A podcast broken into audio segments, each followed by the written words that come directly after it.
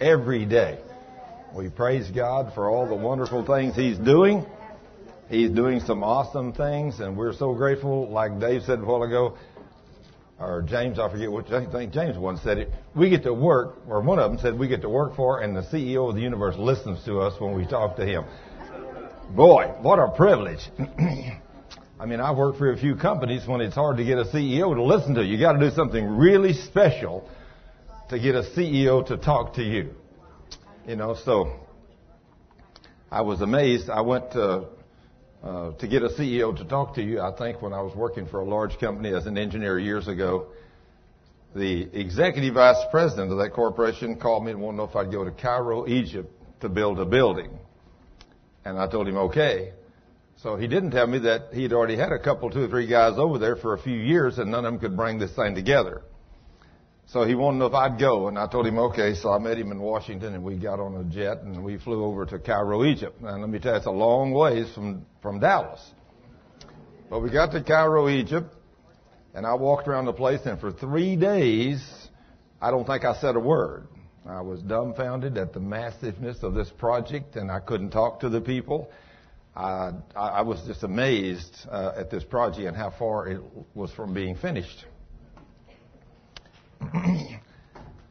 So at the end of the 3 days, the lady, Mrs. Siamrioff, that was in charge of it for the Egypt Airlines, she told the executive VP, she said, this man didn't say hardly anything in the last 3 days. All he done is walk around and look. Said, he's not the man for the job. He told her, he said, you just give him anything he wants and he'll get your building built for you. And of course, I've done a lot of praying. You know, it's time to pray, always time to pray. But we started on that massive project, and when I got through with that project, 3 months later, I opened that project in 3 months to the amazement of this woman. And she could not believe the knowledge that I had about everything. I mean, I opened a dry ice plant, an electrical plant, a bakery, a laundry, food processing plant. It only had 38 walk-in coolers and freezers in it. That's all it had, only 38. So anyway, it was a massive place, But when God gives you the abilities, nothing's impossible. And you have to go into life thinking that I'm a servant of the King of the universe. I'm a child of God. I am a little God. I know some people don't like that term, but the Scripture says it. He says once we become children of His, we're children of the Most High, and we become, as His children, the little g, gods of this world. And then He told us, He gives me great pleasure to give you, my children, the keys of the kingdom. And then He said, whatever you bind on earth will be bound in heaven, and whatever you loose on earth will be loose in heaven. And if two of you on earth agree about anything you ask me for, it shall be done for you by my Father which is in heaven. And when you begin to see yourself like that the dominion and authority that was given to Adam and Eve in the beginning, which was stolen from them by the God of this world, which wasn't the God of this world at the time. He was totally the deceiver, and he was nothing. But when he deceived Adam and Eve, He became the God of this world because we transferred our allegiance from the Father to Him. And we transferred our dominion to the devil. And the devil became in control of the world. And that's when the Scripture says Satan has become the prince of the power of the air and the God of this world. So he stole all of that from us. So for the next 4,000 years, we didn't have it. We were his servants, and he killed us, just by the multitudes, and we belonged to him. And so man cried out to God for a few thousand years, and finally, after 4,000 years, the Lord Jesus Christ, we had to find a man to enter the battle to regain the earth, because God had given the earth to man. And give him dominion and authority and power. And then we gave it away. In other words, if somebody gives you something, then you have power to do with it whatever you want to. Is that true? It's hard sometimes when you do something and you build something, like this earth, Or like me, if I built a big, beautiful home and then I don't need it anymore and I say, son, I'm going to give this to you. And I give it to him and he goes in and tears the wallpaper off the wall. And I come in and say, good grief, what are you doing? He said, well, Dad, I'm changing the wallpaper. Is that okay? I said, no. He said, did you give it to me or did you not give it to me? You see where I'm coming from? He might not have liked what I liked. So when God made the earth, He gave it to us, and He gave it to us with no strings attached. Now, we can do whatever we want to with it. Well, unfortunately, we gave it away. And that's really unfortunate. And Satan became the god of this world. Now then, we had to find a man. We had to find a man that was pure and without sin to come back to regain the battle, to fight with Satan, to gain back what we had lost 4,000 years before. So, where was we going to find that man? He had to come from the Father because that's the only place there was no sin. Because when man sins, Adam's sin passed to every human being in the future. So all were sinners. So none of us could enter the legal battle. We were all children of the devil now and not the Father. So even today, when a human being is born on this earth, he is a child of the devil. I don't care who you are. When you're born, you're a child of the devil. I know that you don't want to hear that. You don't want to go there. But that's who you are. You belong to the devil. You belong to the devil until you come to the knowledge that Jesus Christ paid the price for you. And then when you and I come to that knowledge that Jesus paid the price for us, He says He came that all could be saved. But there ain't nobody saved. Nobody. When you're born, you're lost. Somebody you have to teach. You don't have to teach a child how to be mean. You have to teach them how to love. You don't have to teach them how to steal. They know how to steal. You don't have to teach them how to take their toys away from somebody else. You have to teach them how to share. All the attributes of God, you have to teach them, and it's impossible to teach them to them in detail until they get old enough to come to know Jesus. When they come to know Jesus as Lord and Savior, now then, you have been delivered out of the kingdom of darkness and translated into the kingdom of light, according to Colossians 1. And when you're translated into the kingdom of light, now you're supposed to know that you become a son of God. And you're supposed to know that not only did Jesus bear all of your sin, which the church has done a pretty good job on that, we've learned that He bore all of our sin. So He says, therefore, you're not supposed to sin anymore. But now we miss that. We believe as Christians we're supposed to sin every day. I mean, that's the way we were taught. But that's not true. The Scripture says once you become a child of God and you're delivered out of that kingdom of darkness, you're coming over into the kingdom of light. He said, now go and sin no more. You know what it means to walk holy before God with no sin? Most people don't even think they can do that. But you haven't realized that you have been made now the gods of this world again. The little G. It's yours. You have dominion over it. You have power over it. He says, did Jesus say, it gives me great pleasure to give the keys of the kingdom to my children? Sure, He said that. Did He not say in Matthew 16 and in Matthew 18, whatever you bind on earth shall be bound in heaven. Whatever you loose on earth shall be loose in heaven. And again, I tell you that if two of you on earth agree about anything you ask me for, it shall be done for you by my Father in heaven. Did He say that? Yes, sure, He did. He said that. So if He said that, that means that our dominion and power is limited to the earth. Thank goodness. Because if it wasn't, there's no telling how we might mess up the universe. Look what we've done to the earth. We've done a pretty good job here, haven't we, Michael? And look what's going on over in the Middle East right now. Is man trying to destroy and kill mankind over there? But are we trying to kill and destroy mankind right here in Texas, right here in Dallas? It happens the same way. So it makes no difference where you go. There's children of the devil, and these children that are children of the devil, they have not realized that the price for their salvation has been paid. Any human being, I don't care who you are, I don't care how bad you've been, I don't care where you've walked, when you come to Jesus and humble yourself before God and say, Lord, I'm tired of living out here in this devil's world. I'm tired of being beat up on by this beast. I want to come into the kingdom of light, and I want to be a child of God. If you're serious in your heart, when you ask Him to save you, He'll save you and He'll redeem you from the sins of your past, and He'll wash you and put a brand new white robe on you. Now then, if that's all you know, that's all you get. But if you learn that He also bore your sickness and removed your disease, when you get a hold of that by faith, you're not sick anymore. This is a hard place for people to walk, because it's a hard place for people not to sin. When you sin, He don't hear your prayer.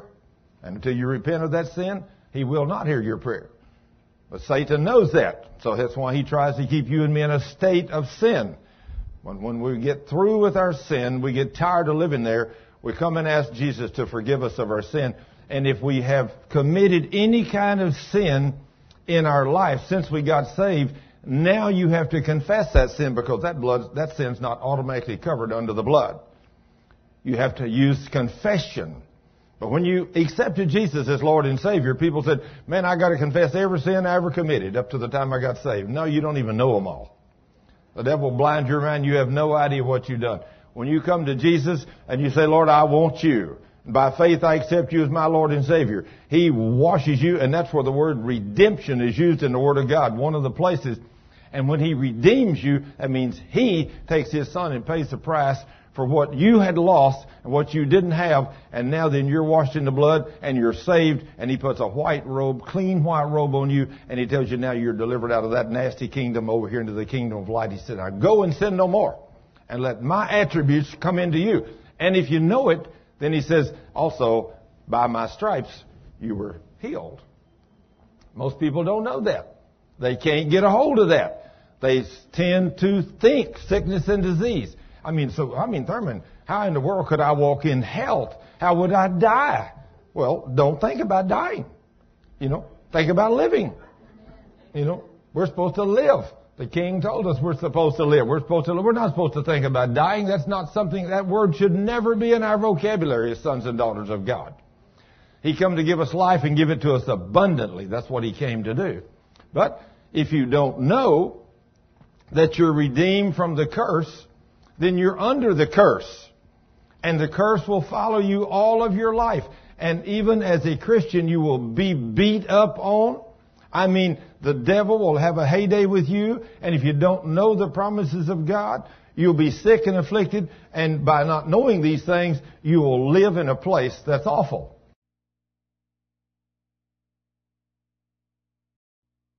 Father, in the name of Jesus, as we come to you, you're the King of kings and Lord of lords and God of gods.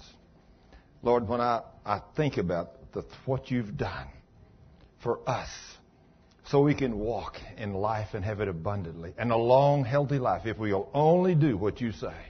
And you've showed us in this word what to do. And Lord, I praise you and thank you for it. Lord, bless us today as we talk about your word. In Jesus' name, amen. To start off with, I want you to turn with me to Proverbs 26, and we're going to read verse 2. Now, Proverbs 26:2 makes this statement. Now, you have to realize that as I read this, I thought, Lord, if this means what this says, it's no sickness and no disease can come to us without a cause. But Proverbs 26:2 says, as the bird by wandering, and as the swallow by flying, so the curse causeless shall not come. Think about that. The curse causeless shall not come. Well, when we think about the curse, let's think about what the curse is. He says, the curse shall not come.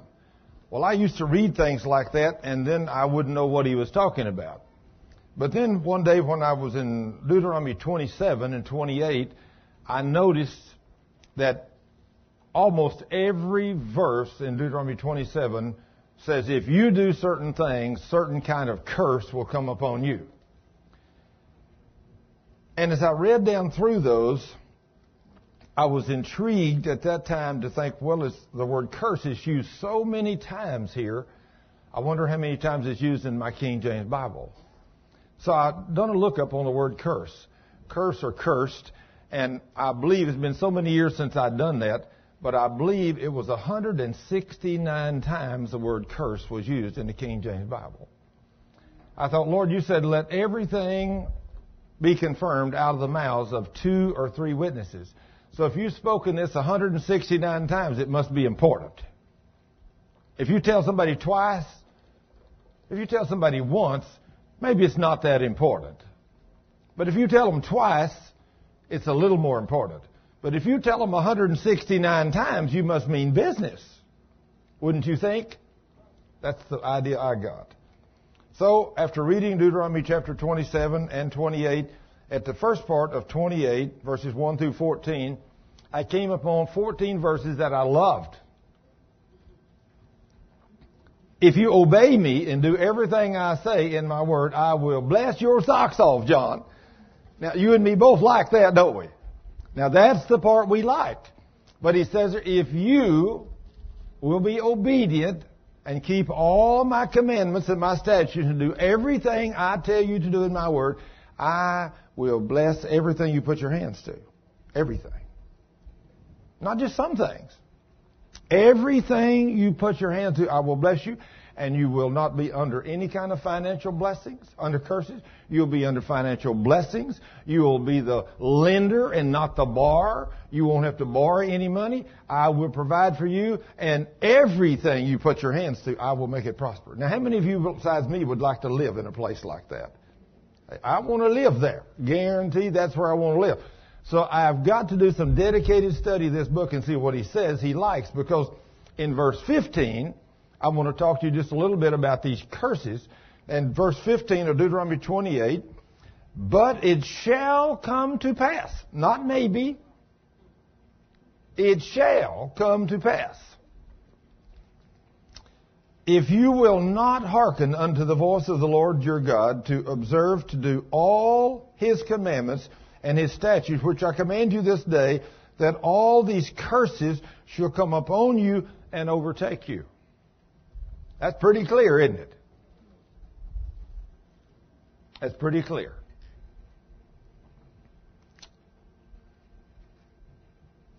If we had time to read the next 60 verses, which we don't have, but I am going to go all the way over to verse, I think it's 61. I'm not going to read. I'm not a man that's made sick, but I get sick every time I read all those verses. They make me feel bad. Because all he's doing in the next 50, 60 verses is telling you what kind of sickness and what kind of disease is going to come upon you for what kind of things you do. And I've come to realize in my walk with God in the last few years in this ministry that there is certain kinds of things that we do that bring certain kind of sicknesses upon our body. Isn't that amazing? But look what he says in verse 61. Also, every sickness and every plague which is not written in the book of the law, them will the Lord bring upon you until you have been destroyed. In other words, if you walk in sin, and he names every sickness and everything you can imagine. I mean, he just goes down through there. If you read those, go home tonight and read Deuteronomy chapter 28. Now, the first 14 verses, you'll love it because he promises to bless you with everything you do. But he says at the beginning, over and over, if you obey. And at the middle, if you obey. And at the end, if you obey. It's real clear. Now, everybody wants to live under the blessings, but it seems like we don't believe God. It seems like we want to have the nice house, the nice car, money in the bank, no sickness and disease, our children be blessed and everything, and we can do anything we want to do and still walk there. But that's not the way it works. It does not work like that. Now, the system to some of us doesn't seem fair. I mean, when I read this, and I think, now, the sins of the fathers are going to be passed to the children to the third and fourth generation. I think, Lord, if I'm going to be cursed because something my great-great-grandfather did, And then one day I was over there in Deuteronomy, and I found out in the Word of God where that if one of my past grandfathers had been involved in sexual immorality, and since sex is such a perverse thing that almost nobody escapes it, I mean, today there's virtually no people that get married. There's a few, but there ain't many. There's very few people when they get married are virgins today. Almost none, even in the church. And what a sad thing, because that sex drive is the most powerful thing God put in an individual, and you've got to be led by the Holy Spirit to control your vessel. Guaranteed, because God put that drive in you. But if you yield to that sin, and you'll bring a curse upon yourself and your children that's going to come into the future, unless you get that girl pregnant out of wedlock, and then you're going to bring a curse upon them for the next 10 generations. That doesn't seem fair, does it? I'm going to be cursed for what my great-great-great-great-great-great-great-grandfather did. I didn't even know the guy. But I'm responsible. But see, when I learned that Christ had redeemed me from that curse, Galatians 3:13 and 14. That's good news, isn't it, John? When I learned that the King had come 2,000 years ago under Galatians 3:13, 14, He became a curse for me, so that the blessings of Abraham in Deuteronomy 1, chapter 28, verses 1 through 14, could come upon me when I claimed that by faith. I've learned that now then sickness and disease and demons that had power and authority over me, I could in no wise get rid of them. I was sick and afflicted. I found out that the King had paid the price. So it doesn't make any difference what happened. I can come to Him by faith, just like I came to Him and got saved when I was an 11-year-old boy. I had very little knowledge of the Word of God. But when I come and knew that Jesus had bore the price for my sin, and as an 11-year-old boy, I accepted Jesus as my Lord and Savior, that's all I got. I got Jesus as my Lord, my Savior. I really didn't make Him Lord at this point. Some of y'all know what I'm talking about. You've done the same dumb thing. You can only go as far as your knowledge is. But as I later learned more about Him, I began to make Him my Lord. I began to understand who He was, that He was God, and that He was my Father, and that He loved me so much. But it took me years and years and years to learn that He had redeemed me from the curse. And when I had learned I had been redeemed from the curse, now then, when I learned that by faith at Galatians 3:13 and 14, I could be redeemed from the curse, and I could claim that by faith, and then I had power. Then I learned that I had been given power and authority over the demons, and I could pray and thank God for my power and authority, and then by exercising my power and authority in the name of Jesus, command them demons to leave, and those demons that had been afflicting my body with sickness and disease for years had to leave, and I got healed 20-something years ago, and I have walked in divine health every day since that. And many of you right in this room have done the same thing. It's wonderful when that thing grows up upon your faith and you know you got power over it, isn't it, Keith? It's wonderful. Praise God. The reason Ty could pray with him in such faith is because it's been a year ago, I guess, or longer. I don't know how long ago. Well, Ty had one of them growths come up on his leg 3 years ago. That's wow. Okay. Anyway, come up, and of course, the first thing, him being a doctor, you know, he just took it off surgically, I think, once or twice. I don't know how many times.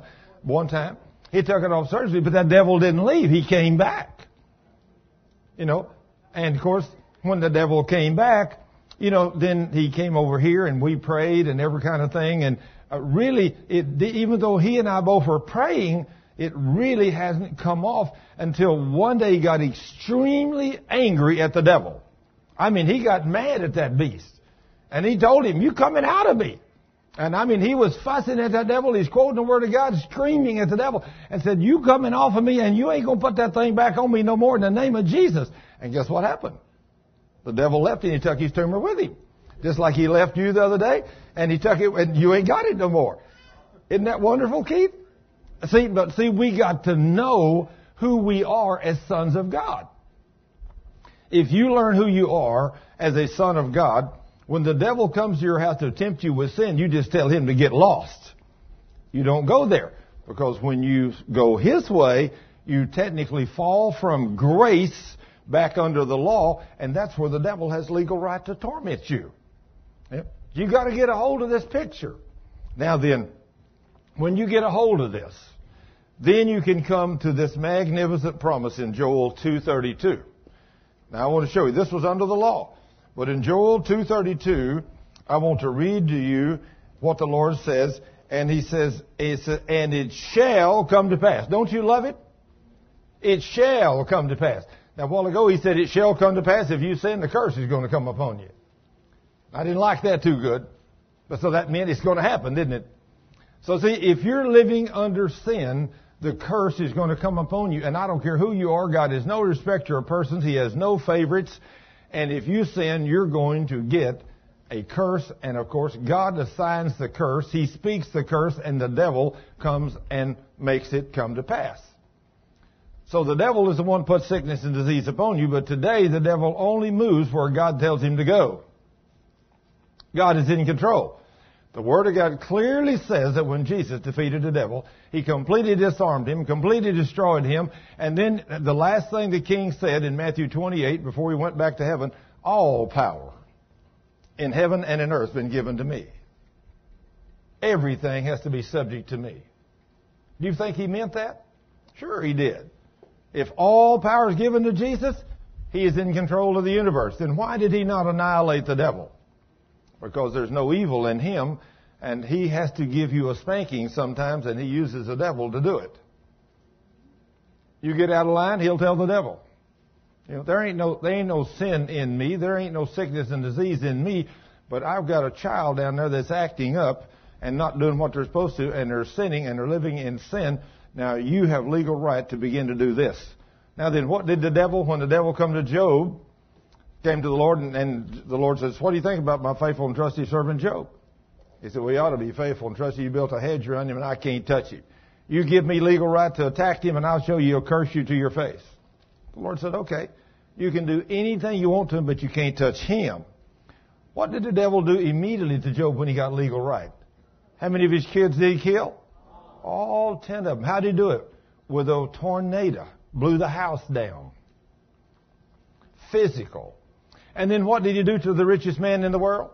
Had all these donkeys and oxen and grains and servants. He killed every servant but one. He destroyed every crop. Fire from heaven, it says, came down. Lightning from the devil came down, burned up all of his crops. And he sent the Chaldeans and all kinds of other people in. And they killed all of his hired help and stole everything he had. And Job went from the richest man in the world with 10 beautiful children to a man with nothing. And no children, only a nagging wife. Yep, but that's what he had. Y'all know that. You've read the book of Job. You know, so you got to think about that lady, woman. If you're a wife and God puts your husband to the test like that, don't be like Job's wife. At least be a helper. You know, don't be against him. You know, stay in. I'm serious. You know, a lot of us, when we run into trials and tests in the day to day, why do you think there's so many divorces in the church? All of a sudden, a man comes under attack from the devil.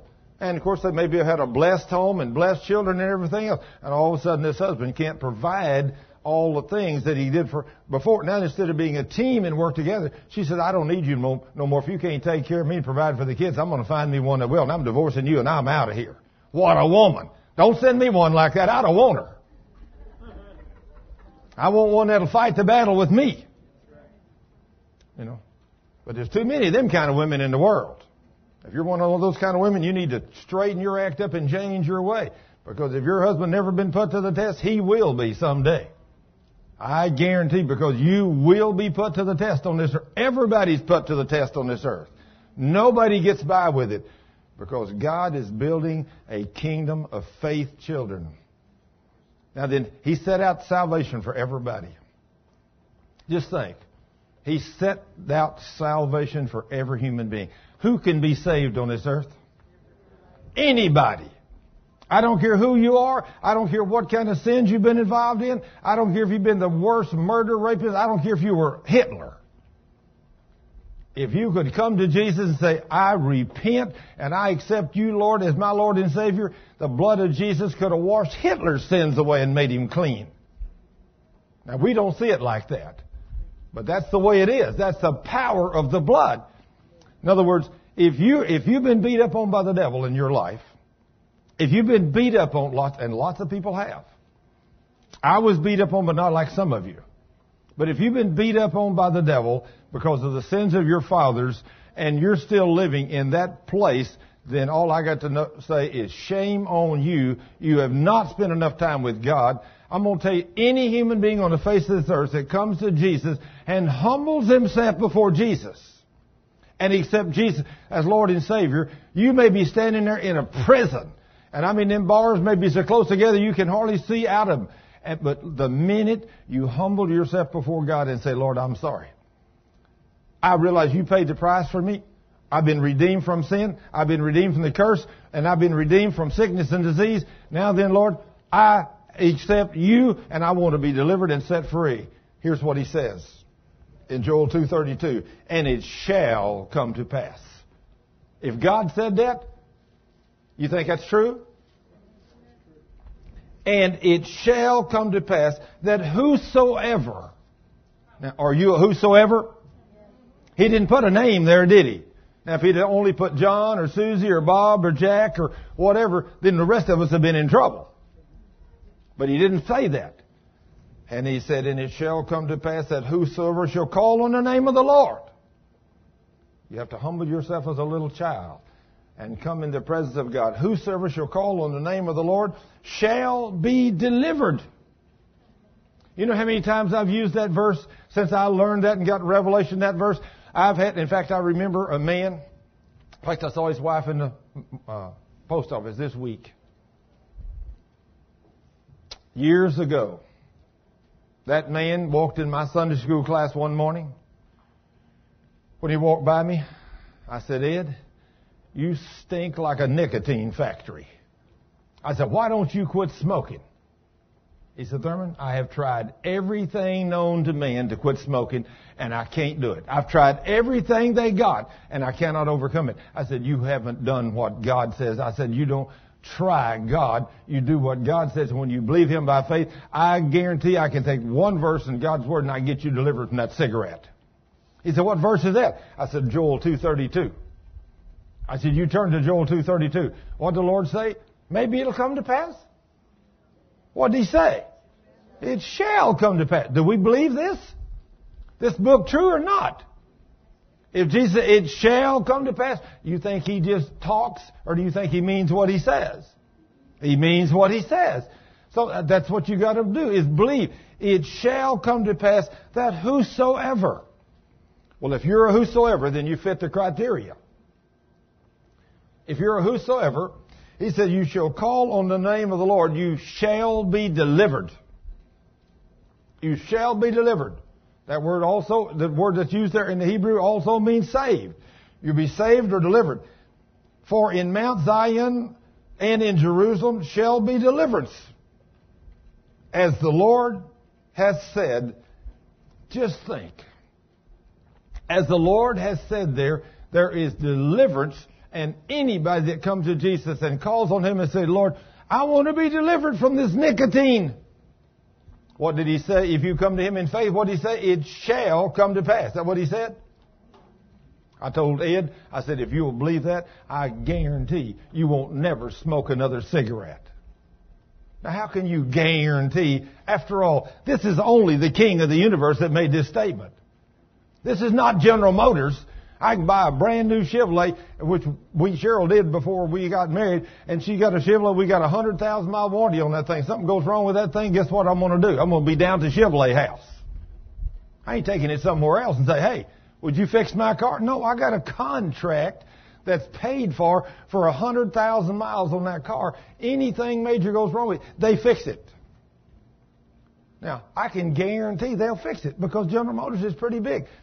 But I can guarantee God's word a whole lot more than I can guarantee General Motors. You know, General Motors might go bankrupt. You know that? You know, God ain't going bankrupt. He's going to be there tomorrow. He's going to be there 1,000 years from now. But, you know, everything on this earth is going to fail. But yet we put all this faith and trust in man on this earth, and we don't trust God at all.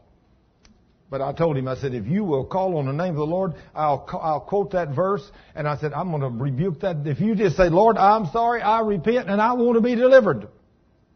He did. I said, now you devil of hell, you get out of him, and don't you addicted nicotine demon, you leave, and don't you ever come back in the name of Jesus. I said, Ed, I guarantee you won't never smoke another cigarette. He walked out of that Sunday school class after class over that morning. Habit. Walked right outside the church door, reached in his pocket, pulled out a cigarette and stuck it in his mouth, and got his lighter and lit it. And when he did, he sucked the first draw and hold that thing there. What is wrong with my cigarettes? What did God say he'd do? He'd deliver you from that nonsense. That's a demon of hell. And the Lord had delivered him, and he couldn't even stand to smell them. He can't stand to be in a room with somebody. He threw that package away. That's been at least 20 or 25 years ago, and he's never smoked another one. I don't know how many times I've used that one verse to get somebody delivered. I've got people delivered of alcohol, of drugs, of cigarettes, of food. Everything, you name it, you can get them delivered. But you know the one thing they got to be? They got to be serious with God. You got to want to humble yourself before God, to ask Him to do this. And then He said, it shall come to pass. Sharon, if He says He will do it, you got to where you believe Him, don't you, girl? Yeah, that girl over there, she just believes God. If God said it, that's all. She's been healed so many times, she's just like mine. Last night I got tickled at Cheryl. Last night she had to help her daughter out at the restaurant, and she had to do everything out there. She was going to be a hostess out there last month. I think she wound up doing everything from carrying food to washing dishes, and I don't know what all she done. Everything in the world. When she come in last night, she had stretched muscles she had forgot she had. So in the wee hours this morning, usually she's way sound asleep at 6 or 7 or 8 o'clock in the morning. But this morning she turned over and she said, honey, would you rub this muscle right on my back right here? This one right here. I said, oh, I'd touch it. Oh, she said, that hurts. I said, oh boy, you got muscles that are hollering in there that you didn't even know you had. But what happens when you exercise things that you didn't know you had? They come back and they rebel, don't they? They love to be dormant and sit there, but you got to keep them active. And that's the same way it is with the Word of God. You got to believe the Word. When you get to where you believe God's Word, and then you can have that dominion. And so whenever a tumor, a little growth grows up on your face, you start cutting it with a razor, not too bad. But when you go to a doctor and say, what is it? He says, oh, it's nothing, just a tumor. It's just a tumor. That's not what we want to hear, is it, Keith? Absolutely not. So it's time to exercise your dominion as the Son of God, making sure you're walking in obedience to the Word and taking God's promise and drive that thing away. And after a couple of weeks, it's gone. I'm telling you, Ty can pray the prayer of faith for you. This guy, he can pray the prayer of faith. But see, he believes this Word. That's the whole difference. Just like when Sharon and I prayed over her teeth. We believed the Word. And what did the King do? He fixed her teeth. Now, what is hard for God? Nothing. Now then, with all these things here, when I've moved there a little bit, I want to come over here and I want to talk about some things that I have learned about certain diseases. Now, I am learning through my studies and through my walk with God, all through the Scriptures, that if you have certain diseases, you have committed certain sins. Certain sins will bring certain kind of diseases upon your body. And I've just seen this all over. Now that one of the things I want to start out with, which is, there's so many of them that was on top of my list, but I just thought, what am I going to put number one?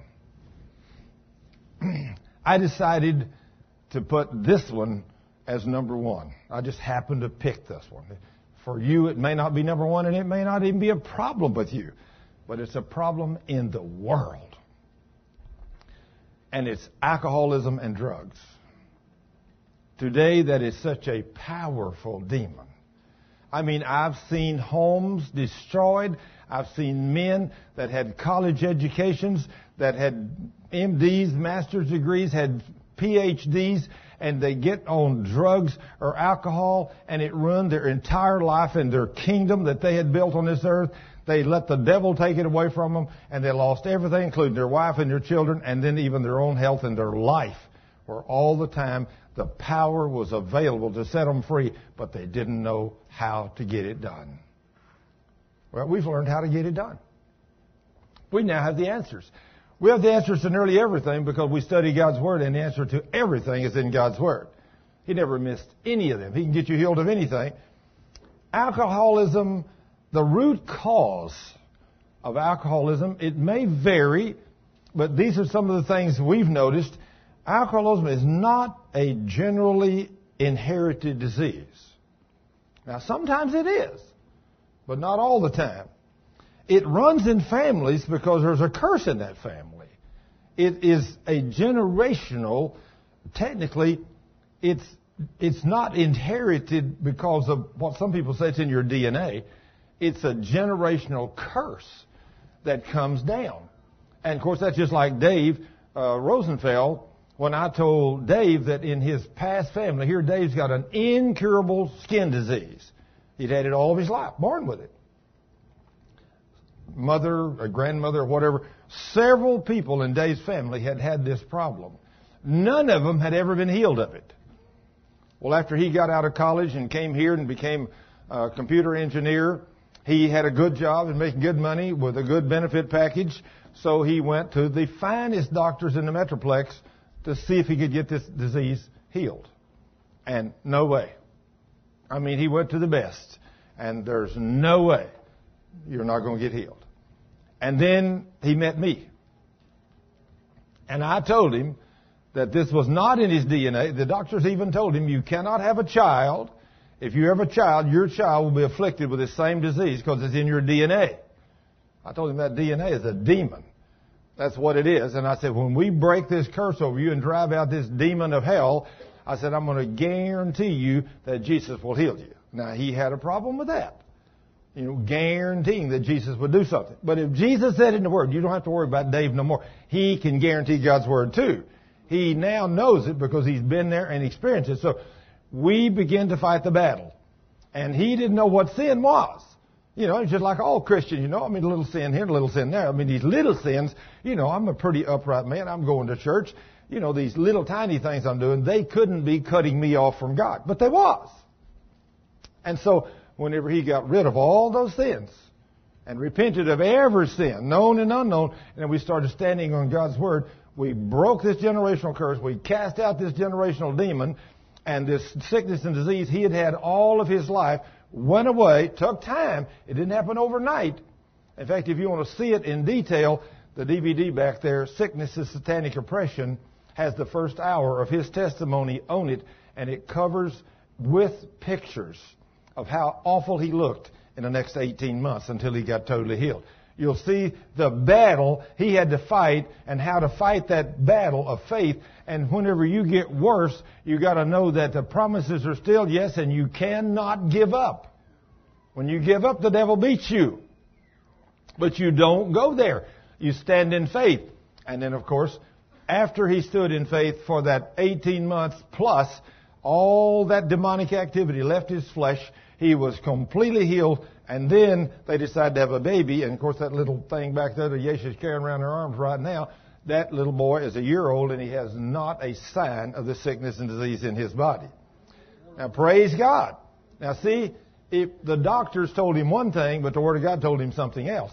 Now, he had to make an intelligent decision to believe God's Word over the medical world. Sometimes that's hard. That's hard. But fighting the fight of faith is the most difficult thing I've ever seen. And the reason I can say that is because in the church, there's multitudes of millions of people in the church. And in all the people I knew all of my life, I had never met one single person that knew how to walk in faith. Not one. I had never met them. I didn't know what faith was. When I began to read this book and stepped into the world of faith, I knew this was a place that I'd stepped into that nearly nobody walks in. There's a few, but they're few and far between, let me tell you. The fight of faith requires diligence. It requires fighting. It requires studying. It requires turning off the television, unless it's Christian. It requires turning off your secular radio. It requires turning off the newspapers and the magazines, everything. It requires, in fact, when we sang that song up here a while ago, he that dwells in the secret place of the Most High God. If you don't know what that means, you cannot dwell in the secret place of the Most High God. What you think is dwelling in the secret place of the Most High God is coming to church every Sunday. You think, man, I'm at church every Sunday, and I'm at Bible study every Tuesday night, and I make that second Saturday healing school every month, so I never miss a service at Thurman's service. So I'm dwelling in the secret place of the Most High God. I'm telling you, that's not true. That ain't even the starting. That's barely the starting place. Somebody said, well, good grief, what's required? The same thing is required as if you're married. You come home to your mate every night. Unless something happens, you have to be on an out-of-town trip. But if you're in town, you come home to the same house every night. You sit down with the same woman. You talk to her and love her, and you spend your life with her, and you don't take one day a year and go home with another one. Because if you take one day a year, the one you've been coming home 364 days, she ain't going to be happy. Is she? Somebody thought, well, good grief, surely she'd be that understanding. That would smile, too. I don't think she'd be understanding either, would you? No, because if my wife come home to somebody else one day a year, I wouldn't be happy either, would you? No. See, that's the way it is with God. We got to put Him first every day, 365 days a year. You got to make Him number one in your life. If you don't do that, I'm going to guarantee sickness and disease is going to come upon your body sooner or later. If you don't dwell in the secret place of the Most High God, if you don't put God first, sooner or later, some kind of sickness and disease will come to your body. Now, I don't want no sickness and disease. Do you? No. But this alcoholism, the root cause, this thing is absolutely a generational curse in that family that produces it. Now, here's something I thought that was unique. There's some medical stuff that some of these words I may not be able to explain. But in Scripture, in Luke 13, 11 and 12, says, Jesus cast out the spirits of infirmity with His word. So Jesus, He cast out the spirits of infirmity with His word. Now that He tells us we can do the same thing. Most of us don't believe that. But when you get to the point where you know the devil is defeated, you know who you are, you know the power you have over the devil, you have no problem driving out the devil. So just like the other day when Keith and Ty were up here and rebuking that thing, and Keith had already been doing it, but the Word of God says one can drive out 1,000 demons, but two of us can drive out 10,000. So it pays good dividends to go get your brother strong in the Lord to fight the battle with you, right, Keith? And when they did, the thing goes away. So we got to realize that sickness and disease come from the devil. And God will allow that beast to put sickness and disease upon us once in a while just to put us to the test. To find out, are you going to fight the fight of faith? Are you going to do something? And if you're a wimp, you won't. You'll just go to the doctor and maybe get sick and die. Yeah.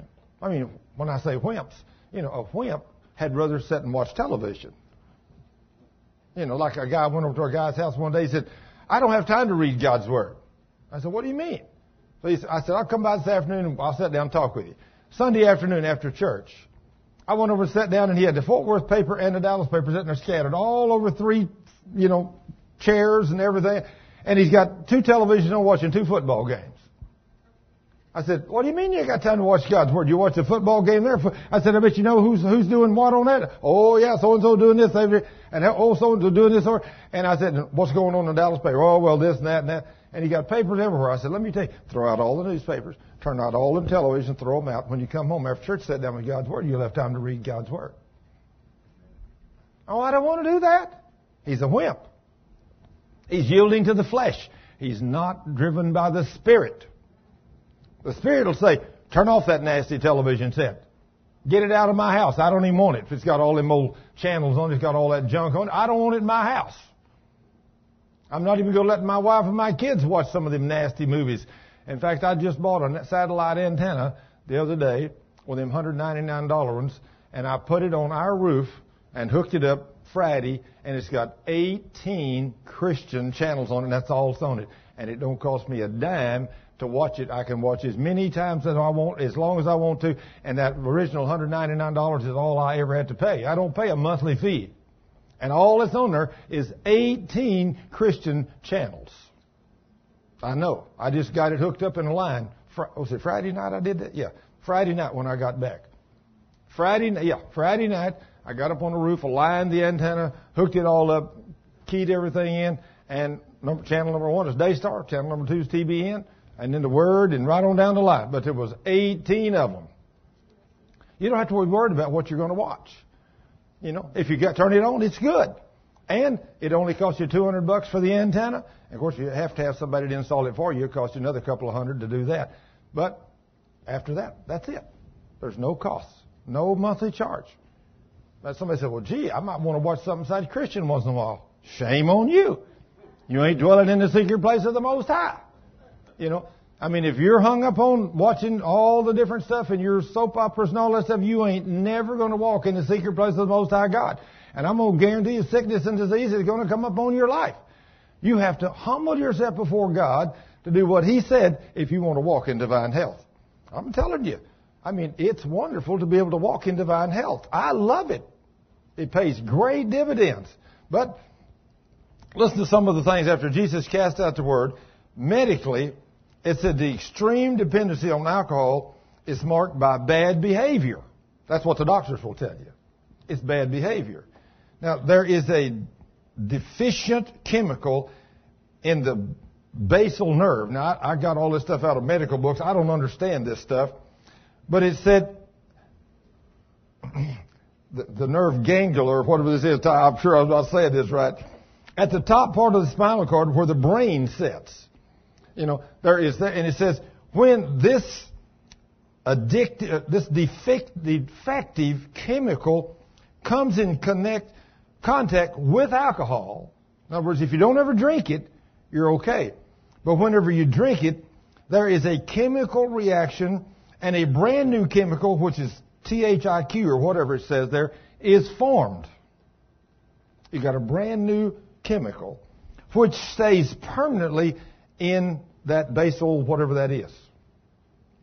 Now then, this new, whatever this is, produces a permanent craving for alcohol. I used to wonder. I took a sip of beer one time. I was out with a bunch of guys. They went out to a party one night. They wanted me to go with them. And they said, Thurman, try this. This stuff's wonderful. I said, beer? I said, I don't think so. I said, wow, smells awful. Now, y'all got to remember that I was raised up on a farm. And when I was a little guy, about this tall, you know, I used to plow behind a horse out in the field. I mean, y'all come a long way since I didn't have no tractor. So we had one or two horses. Usually I just plowed with one, just a one little one-row deal. And I've been out there before plowing when the horse does something that I wouldn't say, but the liquid that comes out of the horse, so when she splatters it with her tail, it comes back on you and you get it in your mouth and everywhere else, you know, and it don't taste good. It don't some of y'all never lived there, but thank God. But I'm trying to explain this to you as simple as I can without using foul words. But I've been there and done that, see. So it's not a big deal. But when they give me that alcohol and I said, take a drink, I took one drink of that beer and I spit that stuff out and I said, good grief, I'd rather be following along behind that mare, you know, than to drink that stuff. I throwed it away. I would not drink it at all. But everybody is not that fortunate. Some people drink it to be one of the guys. When you drink it, this new chemical reaction takes place, and now you've got what it is a demon. They're calling it a chemical reaction, but what it is really is a demon that when you drink this alcohol, you got this new deal that goes in you, and they call it this chemical, but it's a demon that's craving for alcohol. Now then, he's causing you to crave for alcohol. Everywhere you go, somebody sets a beer down front, you got to have one. No, can't just stop at one. Got to have 2, 3, 4, 5, 6. And every time you do, you're spending $1, $2, $3, $4, $5, depending on where you are. And your money's going out the window. And you're getting drunk.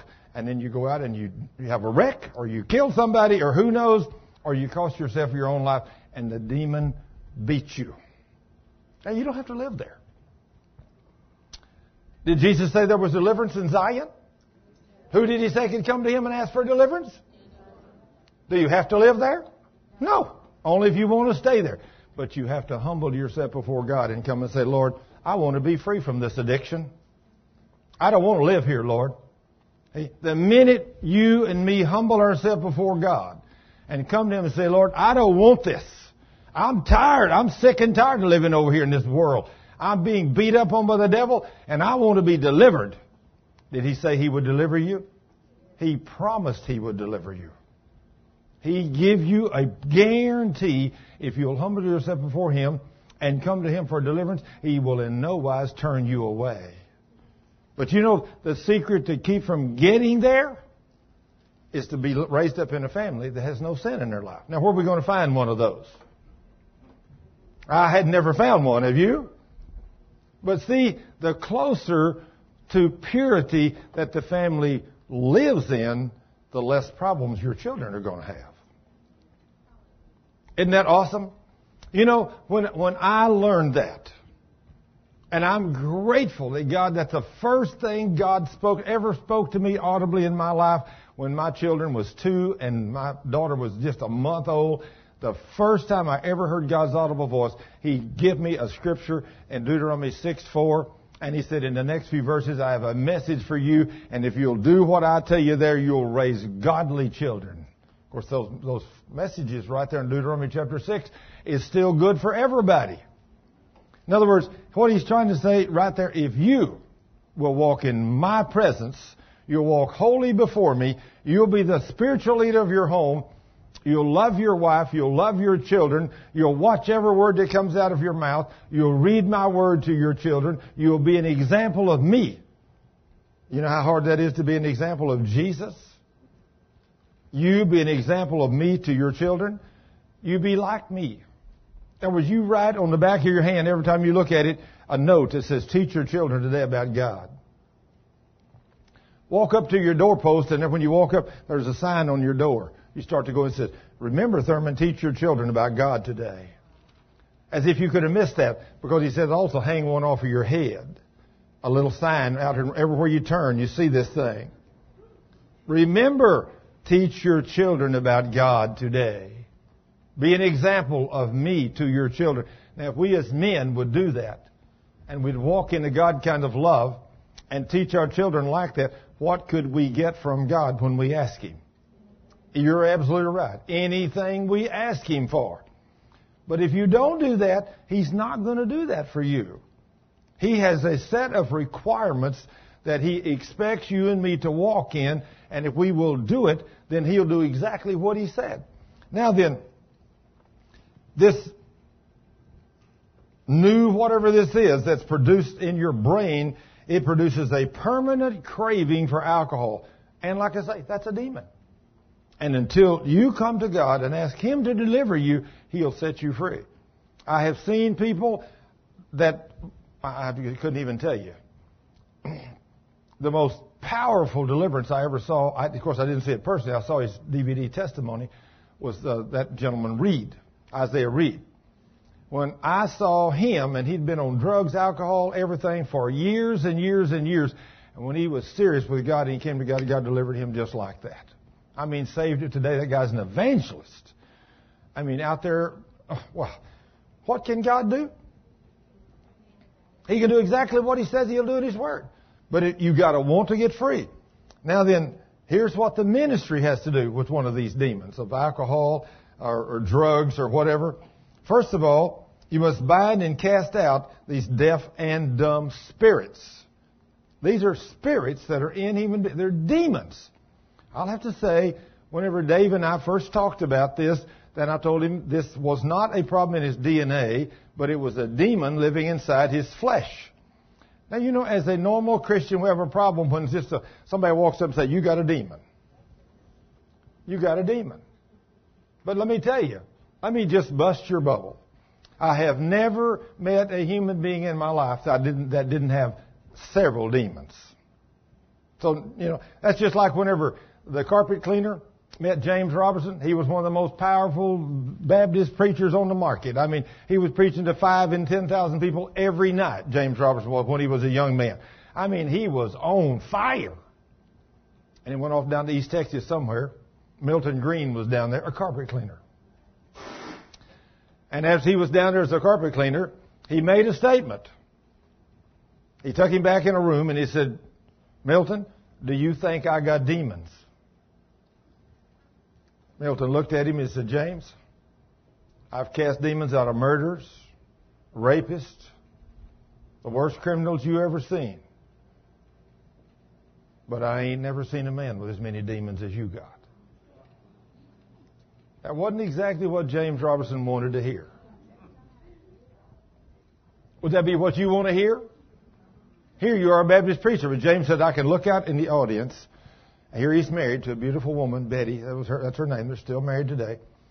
He said, I'm married to a beautiful woman. I could look out across the, and I'd see a woman out there, and said, I would just lust for that woman right there.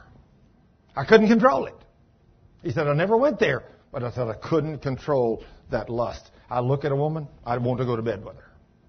He said, I never sinned to do it. But if you lust for them, you're sinning. Yeah. He couldn't understand why he couldn't control it. And he had lots of bad thoughts about a lot of people. Now, of course, I've heard him tell this testimony on televisions. That's why I can say it over the air like this myself, because he's told it himself.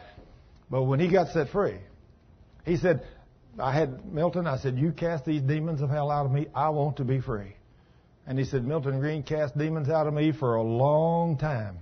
And he said, when I walked out of that room, he said, I knew I was a different human being. He said, I was free for the first time in my life. Here I am, a Baptist preacher, don't even believe in demons. And this little carpet cleaner's in there casting these demons out of me. But James got saved. I mean, really got delivered. He was already saved, of course. He went and called all the preachers in this whole area and had them come together. And one of those guys I know was the best preacher of a Pentecostal church over in the Fort Worth, the biggest one. And he went to the meeting because James would talk about you on the air. You know, I mean, he had demons. He really had demons. Too many preachers talk about other preachers derogatorily. You know, we need to stop that. But anyway, he said, I went. He talked about me. So he said, I went that day and said, I'm sitting there and James is apologizing to all of us over dinner. Had a big bunch of preachers. And he said, I'm standing up behind a chair. And he said, you know, I found out, folks, that the problem in our churches are demons.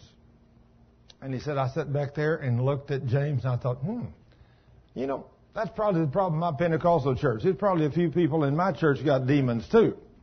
That's probably what's wrong with my church. And he said, the Lord spoke to me. This guy's, and I know him. He's been on our television program. I've known him. I've talked with him. I know him personally. And he said, the Lord spoke to me. He said, clear. And he said, Jerry, the problem in your church is you. I would like for God to tell you, you're the problem in your church. You're the pastor. He said, I fell over the back of that chair and said, God, I repent. I repent. I repent. And he said, the Lord delivered me from all those demons that day and set me free. And today that man is a totally different preacher. Totally. Great man of God. But if you'd have told him as the best Pentecostal preacher in Fort Worth that he had demons in him, he'd just like James Robertson. I can't have a demon. Well, let me tell you, every time we sin, we get a demon.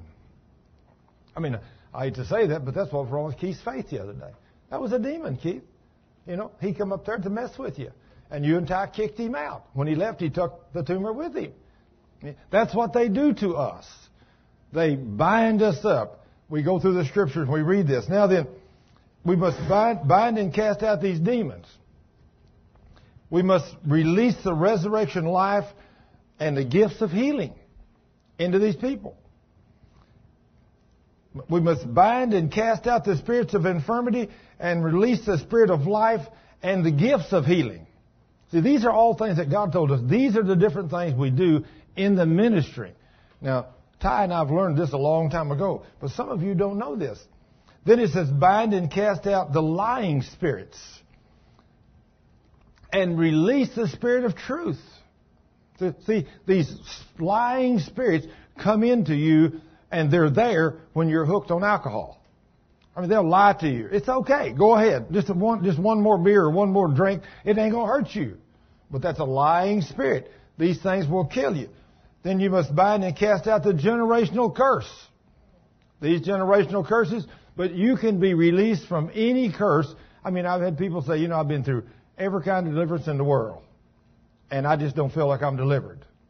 I say, you know, you either didn't know Joel 2:32 in the Old Testament, or you didn't know Galatians 3:13 and 14 in the New Testament. Now, Galatians 3 in the New Testament, of course, a while ago we read that you could be delivered under the law, right?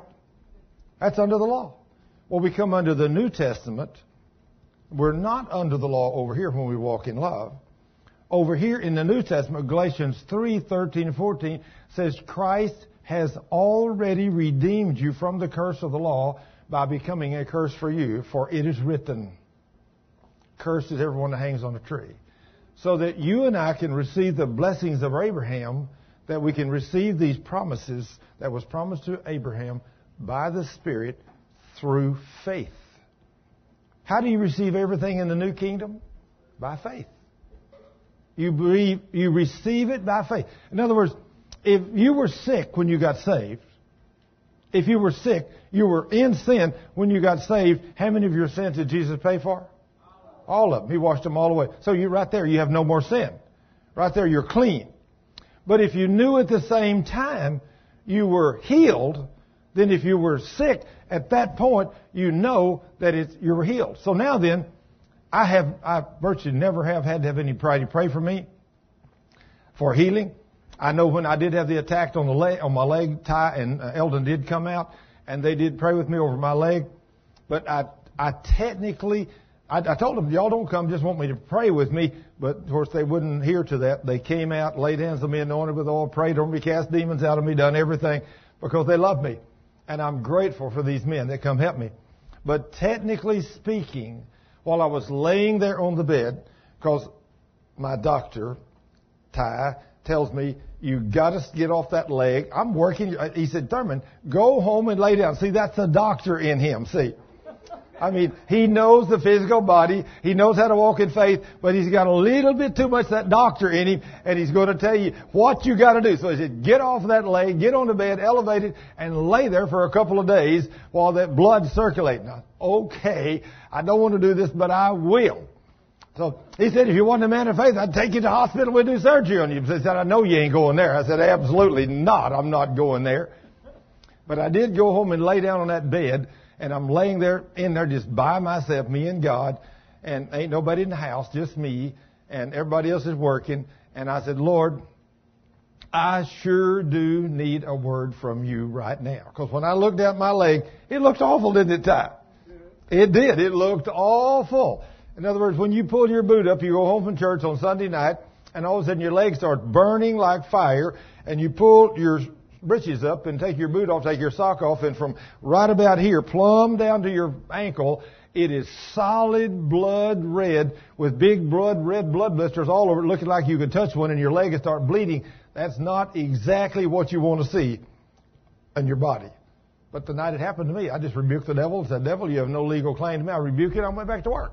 And I worked till 1:30 or 2 o'clock. And next morning, whenever Cheryl got up, about 7 or 8 or whatever, she was going to go to the bathroom. She said, how's your leg? I said, well, look at it and see. And first she said something. And I said, well, yeah, I had a little problem with my leg last night. She said, what? I said, look at it and see what it is. Man, when she looked at my leg, she grabbed my leg and started casting out demons, Keith. She knew what was wrong. I mean, that's a good woman. She's kicking out them devils. So anyway, she's kicking out them devils. She was getting this done, but it wasn't getting any better. So that's when I called Ty, and him and Eldon both come out and prayed over me and anointed me with oil and everything. And I was going to keep working. Ty said, no, you're not. You got to get up there and get that leg up. You got to have the blood circulate through there. I said, okay, I'll do it. So I get up there, and I'm laying there, and I said, Lord, I got to have a word from you. Now let me show you. I want to show you, I took this Bible, it's laying on my chest, I said, I got to have a word from you, Lord, and I throw this over to my side. Now, what do you think would be the chances to throwing it to your side and it open to this scripture, Matthew 8? My Bible fell right open to this scripture on this page, right there, wide open. And my eyes, I looked over, and my eyes fell right on that verse 17. Isn't it amazing how God can direct everything? I said, Lord, I need a word from you. And I threw the Bible off to the side, laid on the bed. It flopped open to Matthew 8, and my eyes fell right there, that it might be fulfilled, which was spoken by Isaiah the prophet, say himself, Jesus, took our infirmities and bare our sicknesses. So if himself, if he took our infirmities and bare our sicknesses, is there any reason for me to be concerned about what the devil's doing to my leg? No. As long as I walk in faith, what has to happen to my leg? It has to get well. And did it? Yes, it did. I mean, in a couple of days, I come back to church the next Sunday, and Ty, first thing he said when I walked, he said, pull your britches leg up, take your boot off, take your sock off. I want to see that leg. I said, Ty, it's fine. He said, nope, I got to see it.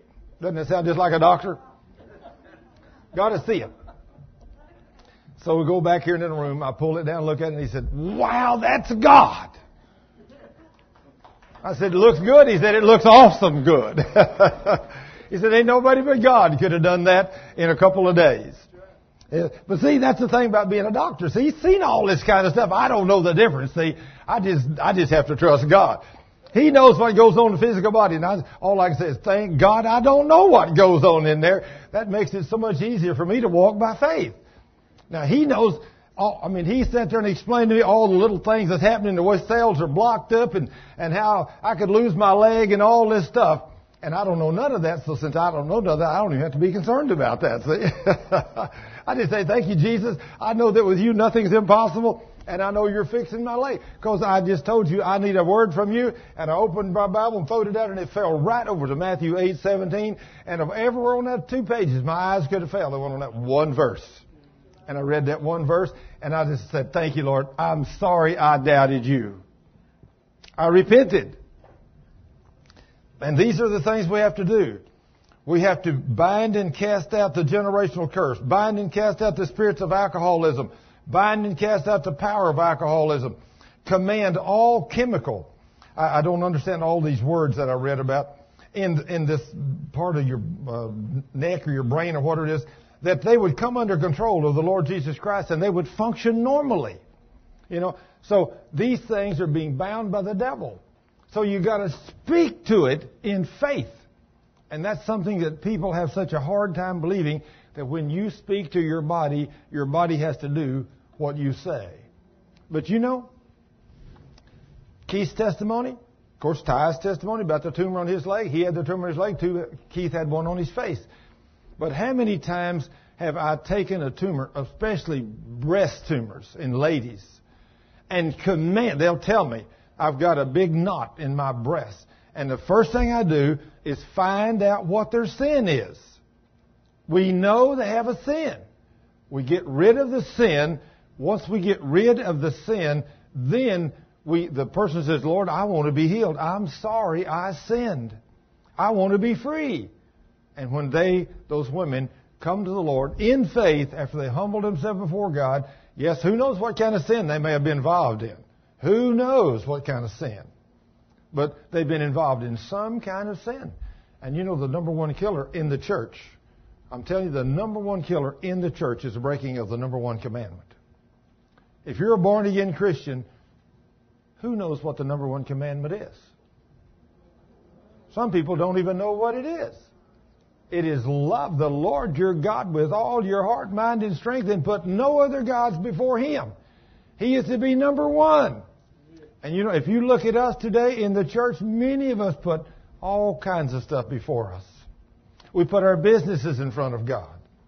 I mean, we put our children in front of God. I mean, we may go to a basketball event on Sunday, because our children are involved in it, and we won't even talk about God. We don't go to church, but God understands we're going with our children. No, He don't understand. I don't believe we should have those events on Sunday. I think Sunday should be a day you serve God. You ought to be in His house. You ought to be serving Him. You ought to be in the King's house, talking to Him. You don't need to be, in fact, today, I wouldn't think about where I am now in the last 20 or 30 years of my life. I wouldn't think about going home this afternoon or tonight and turning on some show on television and watching it. They ain't know it. Not even the news. I ain't going to turn it on. Today is God's day, and I am not going to watch no news. I don't do nothing like that. I would not pick up a newspaper. I would not. None of it. Magazine. Forget that stuff. I'm throwing that junk out the window. But guess what? I want to walk in God's anointing power. When I pray, I want Him to hear my prayer. When Keith come up here and had Ty pray for him, he wanted God to hear that prayer, didn't you, Keith? Sure you did. It might not have been very bad yet, but you didn't want that sucker to be this big, did you? No. And they keep getting bigger. Just like the one on Ty's leg got pretty big for he finally got mad at that devil and kicked him out. But I've seen huge tumors on people. But you got to get rough with that devil. You got to get in the Word. And Dave back there has learned that any time somebody's sick or afflicted or having a problem, you know what his first statement is? What is your quiet time like with God? How much time are you spending with the King every day? Are you snuggled up with Him every morning when you wake up? Do you take a walk and read His Word and worship and praise Him for an hour or two? Like Phil was saying the other day, I now realize, Thurman, God wants not only 10% of my money, but He wants 10% minimum of my time. He said, that's 2.4 hours a day. I need to give God directly, just me and Him. At least 2.4 hours every day, I need to give that to God. Hey, for a young man, that's not bad. He's getting there. He's getting there. But we have to do all these things. And after we've done this, we have to command healing and cleansing to all organs and and all the tissue that's affected by this alcoholism. You have power over that. Did Jesus tell us, these signs shall follow those that believe in my name, you shall raise the dead? You know, I think we look at that like, well, the only thing we can do is raise a person from the dead. No. I got revelation years ago. You can speak to dead tissue in the brain, dead tissue in an arm. You can command that tissue to come back to life, and it will come back to life in the name of Jesus. You can even command a tooth. Right, Sharon? We pray and command a tooth to be normal. And no cavities. If we can do it in faith, you can see all kinds of wonderful things. But after all, the King said, if you can believe me, nothing shall be impossible with you. Now then, we got to get over the trying stage. We got to get over not believing that God loves us, because yes, there's a devil out there. And if your daddy or your mother were abusive parents that who knows what they might have done, who knows what kind of curse you might have been raised up under, and you might have thought, I have no chance, but you have the same chance as everybody else. When you learn, just like Sharon, she's a perfect example. I mean, who knows what kind of curses had followed her, although she's raised up in a fairly decent family, but still, there was sin in their lives. And who knows what kind of curse she was under. And here she is when she was just a few years ago as a young woman, still a young woman, but here she is with brain tumors, arm problems, leg problems, back problems. She's got problems. And been prayed for 100 times in the church and nothing ever happened. Nothing. Something wrong with this picture, isn't there? Now she knows all the answers. But 3 years ago, she didn't know them answers. But she does now. You know, in fact, after Sharon got healed and delivered and everything else, just like I've done a lot of y'all, when you come back in the next week or next month or 6 months later, I'll ask you a question. Have you fell back into sin? And you know what most of you tell me? Absolutely not. Now, that would be the height of stupidity, to learn that sin brings sickness and disease into your body and then get healed and then go back into the same kind of sin. That would be the height of stupidity. But now the devil can do it to you. He can suck you right back into that. You've got to be on your toes. You've got to learn who you are. And all these demons have to be cast out. Now then, there is so many of these diseases that I wanted to talk about, but one of them, since it's already 4:10, I'm just going to talk about one more today. And this is so powerful out there today, and so many people contact this, and most of them don't ever get healed. And that's cancer. There is many, many kinds of cancer. I have seen cancer healed in many, many people in my life. Many. Some of them have been within a few hours. Some of them have been instantaneously. I mean, the most powerful healing I ever saw was in 1999 with a Baptist woman and her husband, and she'd had breast cancer for 2 years, and the doctor told her, said, if I remove your breast, you might be able to live 6 more months. She said, forget it. If that's the case, then I'm just going to die. She said, I'm not going to go through all that pain and suffering and have my breast removed and then die in 6 months anyway. So she said, just forget it. Well, when I met her, she was within the last week of her life. Her doctor had told her on Thursday that she had maybe another week to live. A friend of hers that she had called and told her she was going to die that week, she called and said goodbye. She ain't got no faith, does she? No.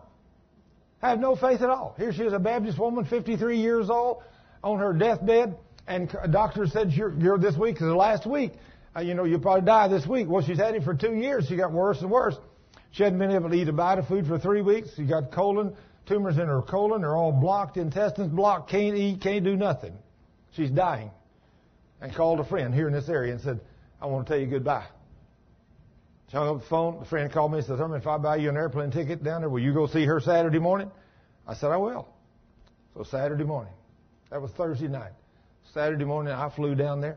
I got down there and I went in that apartment where that man and woman was. And 5 hours later, as I'm teaching these people the Word of God. You know what? What amazes me, I hear this all the time.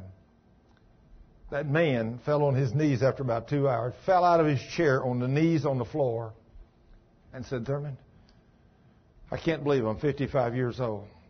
I've been in church all of my life, and I've read this book. But he said, I don't have none of the revelation you have about healing. He said, I can't believe this is in here. But he said, it's here. I said, sure it is. And so anyway, after they finally, 5 hours of intensive teaching from God's Word, I explained to her that she said, I'm trusting Jesus to heal me. I said, man, if you're trusting Jesus to heal me, you ain't never going to get healed. I said, I'm going to prove to you today it's already been done. He done it 2,000 years ago on the cross. It's healing is yours, guaranteed. The devil's been defeated. He's the one that's killing you. And we got power over him. All you got to do is get rid of your sins and sins of unbelief. We cast that devil out and God will heal you. 5 hours later, I looked over that little 53-year-old Baptist woman, which was on her deathbed. I said, have you heard enough of God's Word to be healed? That little Baptist woman looked over at me with fire in her eyes. She said, you come over here and cast this demon of hell out of me, and I'm going to get up off this bed right now in the name of Jesus. I did, she did, and the woman was completely healed. And within a matter of, she went to the airport with me and her husband, walked all the way to the end of the terminal, and went home on the way home that night and stopped and had a fried shrimp dinner. Is that faith? That's faith. But that she believed the Word of God. She said, if Jesus already done it for me, I repented of my sins, praise God, I'm healed. And she got healed. And that woman was healed. And her testimony, it blew people's minds. It's the Word of God. In fact, I remember one of her friends called her about 6 months. He said, Judy. And she answered the phone and said, this Judy? He said, yeah. He said, Judy, you sound good. She said, praise God, I'm perfect. He said, I thought you was going to die. Oh, she said, but this Baptist deacon from Justin came down here, kicked this devil out of me, and I got healed. And he was a Catholic priest. And he said, you what? And said, yeah, this Baptist deacon from Justin, Texas, came down here on a Saturday morning, taught me the Word of God, cast this demon of hell out of me and prayed for me, and Jesus healed me. He said, what is that guy's name? And that guy called me, and he was in Bryan College Station. He called me and wanted to know if I'd come down there and teach him and his staff, had a great big Catholic church, the Word of God. So I said, sure. So I drove down there. I got up real early one Saturday morning, drove down there, spent all day teaching him and his staff the Word of God. in a Catholic church. Just the staff, about 10 or 12 of them. At the end of it, he said, you know, we pray for the sick in this church. We have used James 5, 14, 15, and 16 10 or 15 times. He said, we have never seen a healing in this church. But today, I know why. He said, because of our sin of unbelief, because every time I pray and use James 5:14, the prayer of faith, I said, now, God, if it be your will you please heal this man, this woman? He said, we never see God do nothing. He said, I know it's my sins of unbelief. When I get rid of that, in fact, it wasn't too long after that, he started calling me. He said, we prayed the prayer of faith for so-and-so, and they got healed. He said, but we did it God's way instead of mine. Isn't that amazing? When you do it God's way, He shows up. When you do it your way, it don't never work. God says, let every man be a liar and only God's word be true. Now, cancer. Cancer is the root cause of cancer is taking the curse back upon ourselves for not properly discerning the broken body of Christ in communion. Now, see, when we take communion, the body of Christ has paid for your sickness and disease. You'll hear people say, there's no such thing as healing in communion. That's what it's all about. That's what it's all about. The body of Christ, whenever He died on that cross, with those stripes, before He went to the cross, He healed your flesh by His stripes. With my stripes you were healed. And He told you that in Isaiah 53, 4 and 5. He had confirmed it again in Matthew 8, 16 and 17, and told you again in 1 Peter 2, 21 through 24. All those places confirm what I just said. And when that becomes a revelation to you, you will technically never have to have nobody pray for you for healing again. You will know. It's done. You don't need to be healed. You just make sure you got every sin repented of. You rebuke that devil of hell, command him to leave. Now, Keith was working on that himself. You heard him say it. He made sure every sin was repented of. He knows that. Don't you, Keith? I mean, you're walking in love. You've got to. And Shelley, his wife, she knows she's got to walk in love. The two of them have to walk in love because the two of them now are one. And anything either one of them can open the door to the devil, to the other one. So you have to be very careful with your mate. Make sure you walk in love with your mate. If you're not married, and you're looking for a mate, and you don't think you can find one that's godly, don't get married. Stay single. So you're going to open that door to the devil, to you quickly. I mean, the secret is asking God to bring you a mate and then wait on Him. Don't go out looking for your own, because if you do, more likely you're going to mess up. You're going to go by what you see, you know. Or like the woman that says, well, I married this guy because he was rich. I thought he'd take care of me. And then I married him and found out he was a devil. Well, God told you not to be unequally yoked. Did you ask him if he was born again? No, he was just a nice-looking guy, and he had a nice car and a nice house and money. So I thought surely he'd take care of me and love me. No. That's not the prerequisites. You're not to ever be unequally yoked as a Christian. But when cancer comes upon us, we do not discern the body of Christ properly. Now then, this cancer, the root cause, can also be deeply rooted into bitterness, anger, guilt, and self-hatred, and unforgiveness. Unforgiveness. I don't think since Cheryl and I have been married, we've run into a single person that had cancer that we couldn't pin it down to unforgiveness. Almost every person that we dealt with had cancer in their body. Any kind of cancer, not only could you taper it down to hatred and anger and self-hatred, but there's unforgiveness in there. Did you know that if you die on this earth, I don't care who you are, Christian or whoever, if you die with unforgiveness in your heart, God says in His Word, if you don't forgive from your heart, neither will I forgive you. And let me tell you, if you don't forgive from your heart and God don't forgive you, I don't believe you will be in heaven. So if you die with an unforgiveness in your heart, you're in big trouble. Is it worth it? I don't think so. Anything anybody do to you worth going to hell for? No. I mean, if I had to hold my finger in the fire for a second to get them off my back, I mean, it ain't even worth that, is it? Much less dying and going to hell, burning in the flames of fire forever. I'd hold her to walk up to her. I love you. They said, well, I hate your guts. I said, that's good. Let me hug you because I love you. Because I ain't going to hell for you. Guaranteed, there ain't nobody worth that. And if you stop and think about that, you won't want to go there either. Now, and cancer can be generational. There's no two ways about it. You can have generational curses come upon you from your parents or your grandparents that can bring cancer upon you. Now, Scripture, Deuteronomy 28:27 says, the Lord will smite you with the boils of Egypt and with tumors. That's one of those curses that if you sin, who's going to do that? The Lord will smite you with boils of Egypt and with tumors. Who spoke that to come into your body?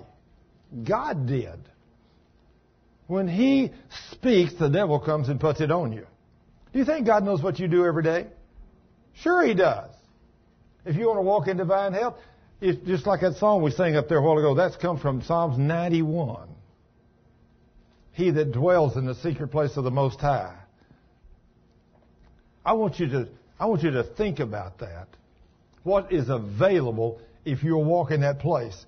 Now, before we go there, though, I've got to get this other scripture. In Galatians 3:13, Christ has redeemed us from the curse of the law, having become a curse for us. Galatians 3:13, 14, 15. If He's already done it, you have to receive that by faith after you repent of your sin. Now, if you got an unforgiveness towards someone, or you got self-hatred toward yourself, and you can't stand yourself, or can't stand your parents or your children or whatever, you got this self-hatred or hatred for other people, it's unforgiveness. You got to get rid of those sins first. You got to become a Christian first, and then if you're already a Christian and you're still living in this, you don't know who you are. You have no idea what God has provided for you. But I lived there a lot of years of my life. I didn't know it either. But when I finally got a hold of what was available to me, I mean, I can remember over 20 years ago, the night when I received Jesus Christ as my healer, when I got revelation on that, and I'm going to tell you from that day to this, I have never had a sick day. I can go do everything I want to do every day of my life without one single day of sickness. And man, let me tell you, that's a wonderful place to walk. You don't even sweat getting up being sick tomorrow. You know you're not going to be sick. If you get up in the morning, the devil's at your house, what do you tell him to do? You tell him to take a hike. You make sure you have no sin in your life and say, devil, I have power over you. Get out in the name of Jesus. And he goes away. Now then, all the different things. Of course, the doctors will tell you, most of them, you've got to have chemo, radiation, and all this kind of stuff. You know, that's a normal thing for doctors. But if there's anything I would never allow in this body, and that's chemo or radiation. I don't care what happens. I heard a fantastic doctor, Dr. Day. She's a woman. She come down with cancer, and she taught in some of the big colleges and schools. Some of you may have heard of Dr. Day.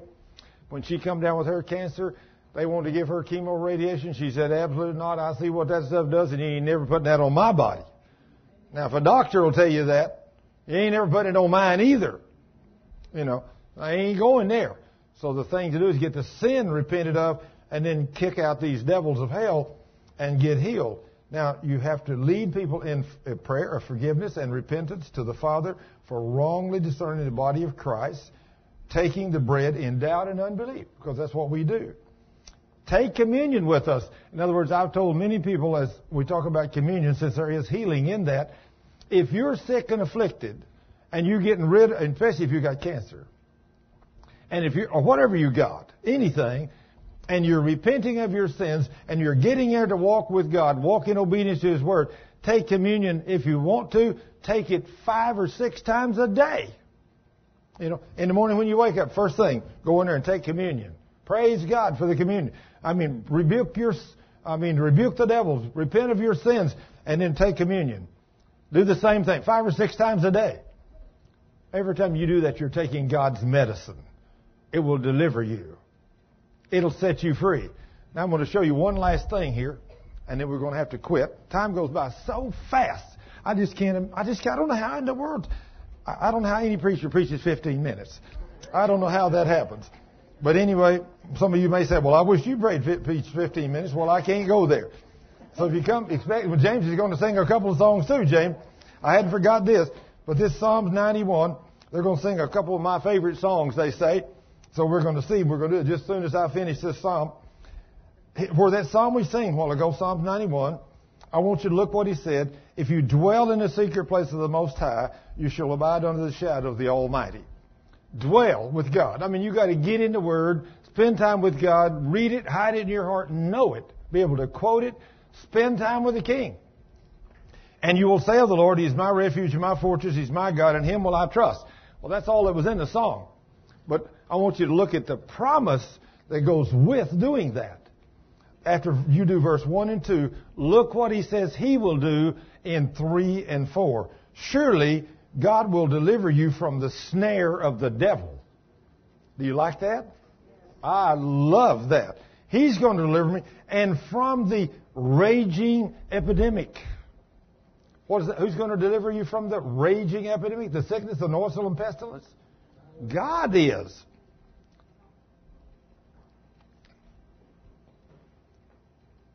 Just think, as you read down through that psalm, he goes on down to tell you that all kinds of things will happen, but nothing will happen to you. Because you have made him, the Most High God, your dwelling place. No sickness and no disease will come upon your flesh. Now, do you believe God's word? I do. And when I received him as my healer by faith over 20 years ago, I realized that when I humbled myself as a little child and come into the presence of the King and say, Lord, you did this for me. I come as a baby child, receiving you as my healer. And from this day forth, I will go forth and tell everybody that I'm never going to be sick again.